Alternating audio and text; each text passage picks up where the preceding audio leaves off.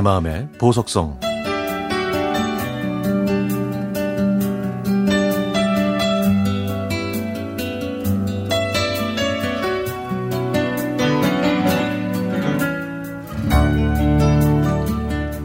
제가 스무 살 때 처음 시골로 벌초를 하러 갔습니다.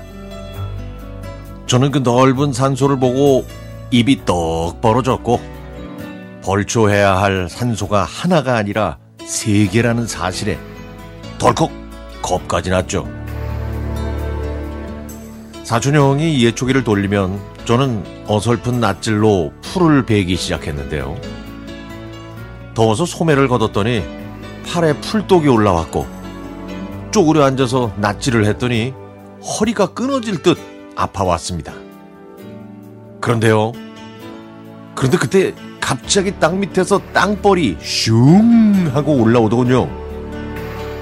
쪼그리고 낯질하던 저는 일어설 시간도 없어서 옆으로 떼굴떼굴 굴러서 달아났는데요. 그런데 이건 제 시련의 시작일 뿐이었습니다. 저는 예초기 소리에 지레 겁을 먹고 찔끔찔끔 풀을 베다가 잠시 쉬고 있었는데 그때 지나가다가 실수로 멈춰 있는 예초기 날을 밟았죠.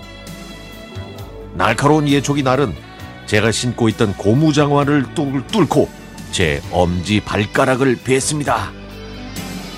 친척들은 그 날을 왜 밟았냐고 잔소리를 했고 저는 병원에 가서 네 받느니라 꿰맸죠.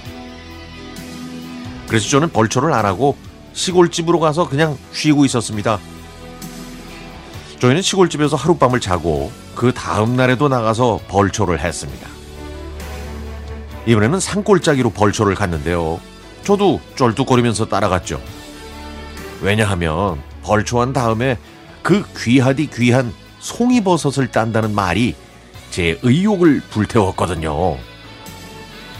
다행히 산소는 크지 않아서 벌초는 금방 끝났고 다른 친척들은 송이버섯을 캐려고 숲속으로 들어갔습니다. 다리가 불편했던 저는 뒤에서 그저 물끄러미 바라만 보고 있었죠. 저는 그 귀하디 귀한 송이버섯 캐는 모습을 보고 싶었지만 송이버섯이 나오기에는 아직 좀 이른 것 같다는 생각이 들던 그 찰나 사촌 형이 작은 송이버섯을 발견했고 그 근처에서 송이버섯을 몇 개 더 캐낼 수 있었습니다. 저희는 신나서 콧노래를 부르며 내려오고 있었습니다. 그날따라 많이 더워서 내가에 가서 땀을 씻고 있는데 어디서 많이 본 검은색 봉지가 내가를 둥둥 떠내려가고 있더라고요. 아차 싶어서 옆을 봤더니 저희가 그 고생고생해서 땄던 그 송이버섯이 들어있는 검은 봉지가 없었죠.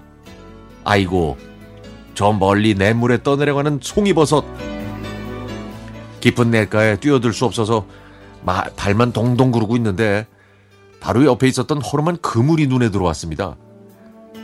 급한 마음에 그물을 힘껏 던졌는데 설상가상으로 그물이 나뭇가지에 걸려서 멀리 가지도 못했죠. 망연자실한 저희는 저 멀리서 뒤도 안 돌아보고 흘러내려가는 귀하디 귀한 송이버섯을 보고 눈물을 삼킬 수밖에 없었습니다.